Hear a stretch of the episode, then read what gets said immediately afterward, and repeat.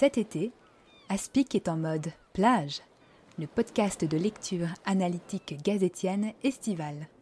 Prenez votre tuba et plongez entre les vagues des articles d'analyse des rédacteurs de la Gazette du Sorcier.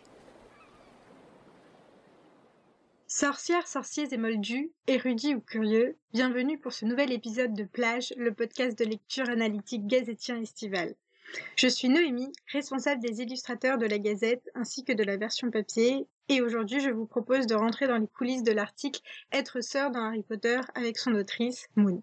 Salut Moon Salut Noémie Présente-nous un peu bah, qui tu es, ce que tu fais, ta maison, euh, ta maison, tout ça. Alors, euh, alors bah, au sein de la Gazette déjà, je suis euh, principalement rédactrice. moi, ce que j'aime bien, c'est surtout les articles de fond sur des sujets qui me tiennent à cœur. Et voilà, plus récemment, je me suis proposée pour faire partie du club de lecture. Et sinon, bah, je suis euh, journaliste dans la vraie vie et euh, je suis à Gryffondor. Présente-nous voilà un peu ton article. Comment est-ce que elle est venue cette idée d'écrire cet article? Parce que généralement euh, ces relations ils sont souvent mises au second plan derrière des relations plus fraternelles du type Ron et ses frères, les jumeaux Weasley, Sirius et Regulus, euh, ce genre de personnes du coup bah, masculines. Mhm, c'est vrai. Alors euh, tout simplement, en fait, quand on fait partie de la Gazette du Sorcier, on a une, on a un petit logiciel et dessus on a une, en fait, une liste d'articles à traiter, pour être tout à fait honnête. Et euh, il est vrai que ce, titre faisait partie en fait de, cette fameuse liste. Euh, et euh, quand je, suis tombée dessus par hasard, c'était justement moi une période où dans ma vraie vie personnelle, j'étais hyper concernée par tous ces sujets qui traitent de la sororité, de, des femmes, etc. voilà, pour vous donner un exemple, je, je finissais tout juste de lire le livre Sorcière, La puissance invaincue des femmes de Mona Chollet, qui est vraiment génial. Euh, et, voilà, j'avais commencé le deuxième sexe de Simone de Beauvoir, enfin, donc vraiment des lectures hyper féministes et tout, mais euh, surtout des livres qui portent euh, sur la femme, sur les relations qu'elles ont entre elles et, avec les autres, avec le monde qui les entoure. Et, en fait, le, lien sororal me fascine énormément. Et ce titre, c'était du pain béni pour moi, quoi. donc je l'ai choisi. je vois. Mais du coup, tu fait des recherches pour l'article, tu as utilisé certaines sources en particulier, enfin, sur quoi voilà tu t'es appuyé, comment est-ce que tu as voulu euh, organiser justement cet article? Alors, euh, je pense que c'est important de le rappeler, mais euh, en fait, quand on écrit un article d'analyse, je pense que voilà, notre source première, c'est vraiment le, texte en lui-même. Le récit, les, les mots sont, sont déjà une source hyper, hyper riche pour un article d'analyse.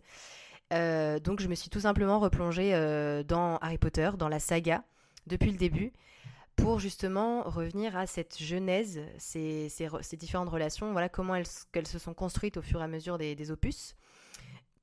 Et, euh, et, plus globalement, il y a plein de fois où mes cours de prépa, donc j'étais en prépa Hippocagne puis Cagne, m'ont servi, notamment bah, pour parler par exemple des, des trois sorcières de Macbeth, euh, c'était un cours qui m'avait marqué et donc j'étais ravie de voir qu'il bah, y avait un lien entre euh, les sœurs Black et, euh, les, sorcières de, Macbeth.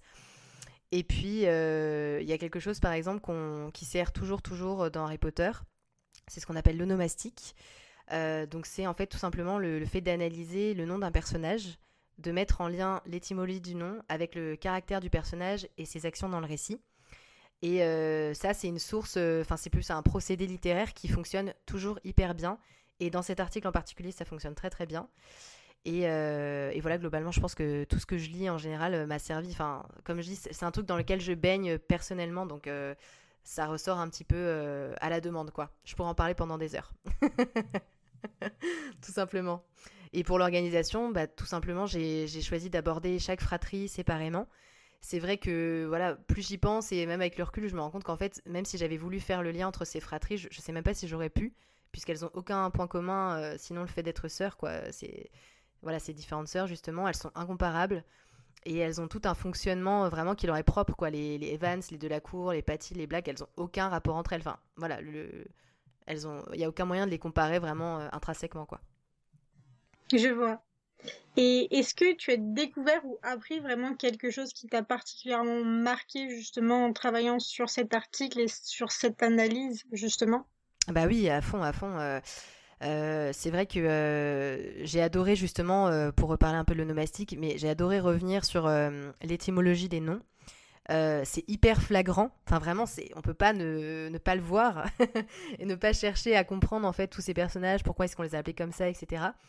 Donc voilà, un peu cette idée de Lily la douce, Pétunia la vénéneuse, euh, Bellatrix la belliqueuse. Et, euh, c'est vrai que euh, ouais, c'est flagrant, quoi. c'est génial.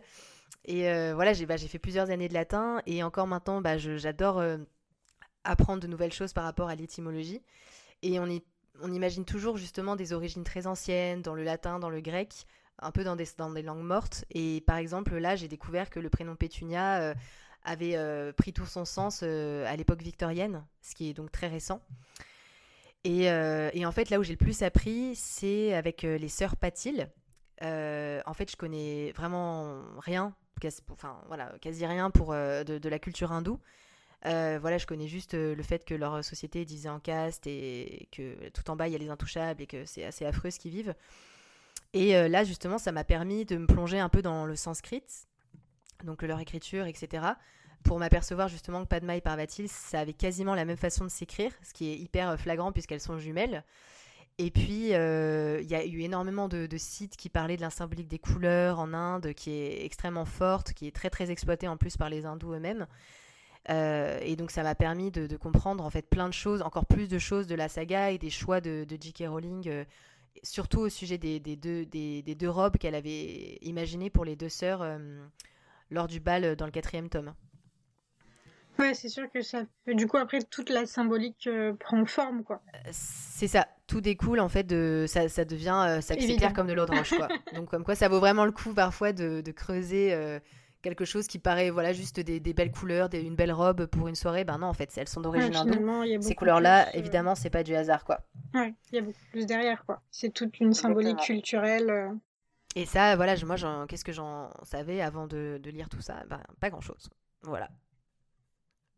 bah justement, j'ai beaucoup aimé le, fait de, voir justement les trois aspects euh, de ce rapport à la magie, justement comme euh, comme tu parles, euh, le fait de, de, cette relation vraiment conflictuelle Lily et Pétunia, qui est aussi justement comme on disait avant liée à la signification de leur prénom, l'amour de Gabriel et Fleur, qui aussi avec cette dimension de, signification du prénom et euh, l'aspect du trio Bellatrix, Andromeda, Narcissa. Tu as toujours, enfin tout de suite, eu l'idée justement de, cette organisation, de ce rapport justement à la magie, où ça t'est venu euh, au fur et à mesure justement des recherches? Alors, euh... alors non. En fait, déjà, les, premières sœurs qui me sont venues en tête, ce sont les, les sœurs Black. Euh, je sais, enfin voilà, le trio là m'a tout de suite, euh, c'était mon blog de départ. Euh, justement, parce que voilà, en fait, il faut savoir qu'en littérature, le fait qu'elle soit justement en trio, c'est déjà hyper intéressant, c'est déjà hyper riche. Voilà. J'aime beaucoup le fait qu'elle représente, voilà, cette qu'elle soit justement une représentation antagoniste des trois grâces de la mythologie. Les trois grâces qui incarnent la beauté, la créativité et le charme. Euh, il y a une polarisation du coup du bien et du mal qui est très très forte. Donc ça c'est hyper intéressant. Euh, il y a aussi donc, cette fameuse, comme tu disais, graduation dans le rapport à la blackitude, si on peut dire. Et, euh, et, encore une fois, ce type de configuration, c'est vraiment du pain béni quand on analyse un texte, un récit. Je pense aussi, par exemple, au fait que le, voilà, le fait qu'elle soit trois, ça peut également nous faire penser aux trois parcs de la mythologie grecque. Euh, ou encore euh, plus loin euh, à la Trinité. Et ce qui est intéressant, c'est toujours voilà, de partir un peu de, ça et de, tenter de faire le lien si jamais c'est possible. Et en l'occurrence, là, ça a très bien marché avec les trois sœurs, avec les trois sorcières de, Macbeth. Et puis après, donc ce qui m'a demandé le plus de recherche, c'est donc les sœurs Evans. Donc j'avais, on avait évidemment conscience qu'il y a ces deux sœurs, hein, puisque c'est dès les premières lignes d'Harry Potter qu'on apprend l'existence de Pétunia et voilà.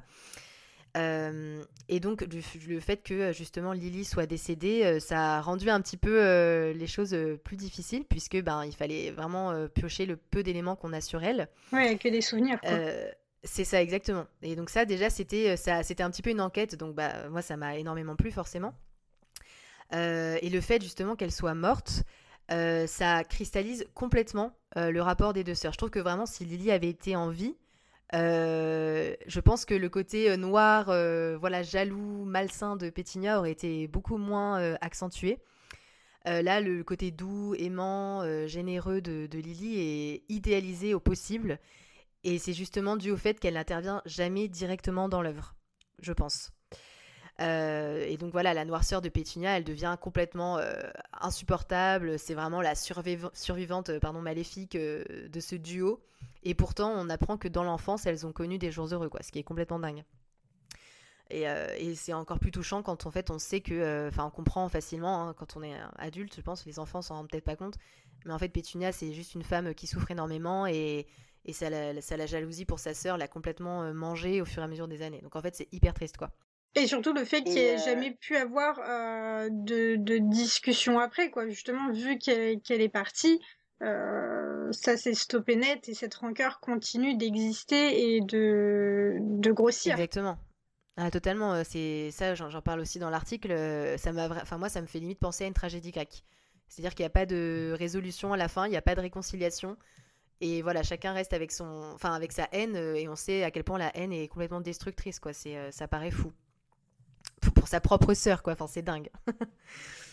et puis, euh, voilà, et donc il y a ces fameuses sœurs euh, de la cour. Euh, ce qui est assez drôle, c'est que, en fait, je les avais un petit peu oubliées, pour être honnête. en fait, je m'en suis, je suis rappelé au moment justement où l'article avait déjà été relu et je me plongeais dans Harry Potter 4, donc vraiment la grosse honte. Et je me suis dit, ah, mais oui, c'est vrai, il y, a ce, duo un petit peu, euh, enfin, tout frais, euh, sorti d'un conte de fées euh, qui, qui, est là, qui existe. Donc, ça rentre parfaitement dans le sujet. et donc, c'est hyper drôle parce que justement, cette relation, elle est très peu développée. On, on, sait très peu de choses de Fleur et Gabriel. On a déjà des prénoms, encore une fois, qui sont très, très, très lourds de sens. Euh, et, donc justement, l'analyse, elle porte sur le, peu de choses euh, que l'on sait à propos de ces deux sœurs. Euh, et toutes les images qu'on a d'elles sont très fortes. Enfin, c'est clairement la solidarité, l'amour inconditionnel. voilà, enfin, cette sororité hyper, hyper saine, hyper forte. Enfin, tout ce qu'on, qu'on rêve d'avoir quand on a une sœur, quand on, par exemple, on apprend qu'on va avoir une petite sœur, on se dit qu'on va la protéger, qu'on va l'aimer, qu'on va lui montrer le monde, etc. Et c'est vrai que en fait, c'est voilà.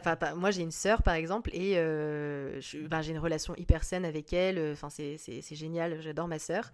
Et j'étais, euh, c'est un peu une projection justement de, de, Fleur et Gabriel. Quoi. Si on devait un petit peu écrire la, relation que j'ai avec ma sœur, ce serait, euh, ça ressemblerait plus à la relation de Fleur et Gabriel qu'à celle de Lily et Pétunia, qui est terrible, par exemple. C'est mieux. oui, c'est mieux, mais je sais que c'est pas toujours le cas. Parfois, dans les sœurs ne s'aiment pas aussi dans la vraie vie. Mais c'était agréable, je trouve aussi, d'avoir quelque chose de très positif, de très sain, très simple. Euh, on développe beaucoup la fratrie Weasley. Il y a beaucoup de positifs. Euh, on sait que voilà, ils se charrient, euh, mais c'est toujours, il y a toujours ce côté bon enfant. et finalement, on sait qu'ils sont toujours là les uns pour les autres. Ils se soutiennent, voilà, un petit peu dans leur dans leur galère hein, de la vie. On sait que les Weasley n'ont pas la vie simple. Et du côté des filles, il y avait pas ce côté euh, sain, euh, cool, quoi. Alors chouette, j'ai une sœur, enfin, ça peut être chouette aussi. Il y a toujours un côté un peu malsain au niveau des filles, généralement, euh, un peu le, cliché classique de les filles, c'est du crébage de chignon. Je suis complètement d'accord avec toi. Et, alors, pour le coup, bon, les, les sœurs de la course, c'est pas elles qui vont casser les clichés, hein, parce que c'est la douceur, la gentillesse. Enfin voilà, elles sont très clichés aussi, mais au moins elles ont ce mérite de de nous prouver que voilà, les sœurs peuvent être juste euh, bien s'entendre et être euh, soutenantes l'une pour l'autre. Les, les sœurs Patil, elles rentrent pas dans, cette. Enfin, je les ai pas euh, considérées comme ça puisqu'elles sont jumelles et je trouve que ça apporte encore un degré. Enfin voilà, je n'aurais pas analysé les sœurs Patil dans le fait qu'elles s'entendent bien, quoi, puisqu'elles sont jumelles. Il y avait déjà tellement de choses à dire à, ce propos que voilà. De connexion, de fusion qui, qui est plus qui est plus complexe à, décrire. Oui, et puis euh, tout à fait, euh, carrément. Et puis, euh, alors autant ça, c'est ce que j'espérais trouver dans dans, les, écrits, pour justement quand je suis revenue un petit peu au texte lui-même, j'avais l'espoir de, je sais pas, d'avoir des petites phrases comme ça, placées un peu ici et là, du genre elle a fini sa phrase, ou alors elles elle se comprennent sans se regarder, mais en fait pas du tout. Enfin, c'est pas du tout ce qu'on nous dit d'elle. elles sont dans deux maisons différentes dans les livres. Elles sont complémentaires au niveau de leur robe aussi.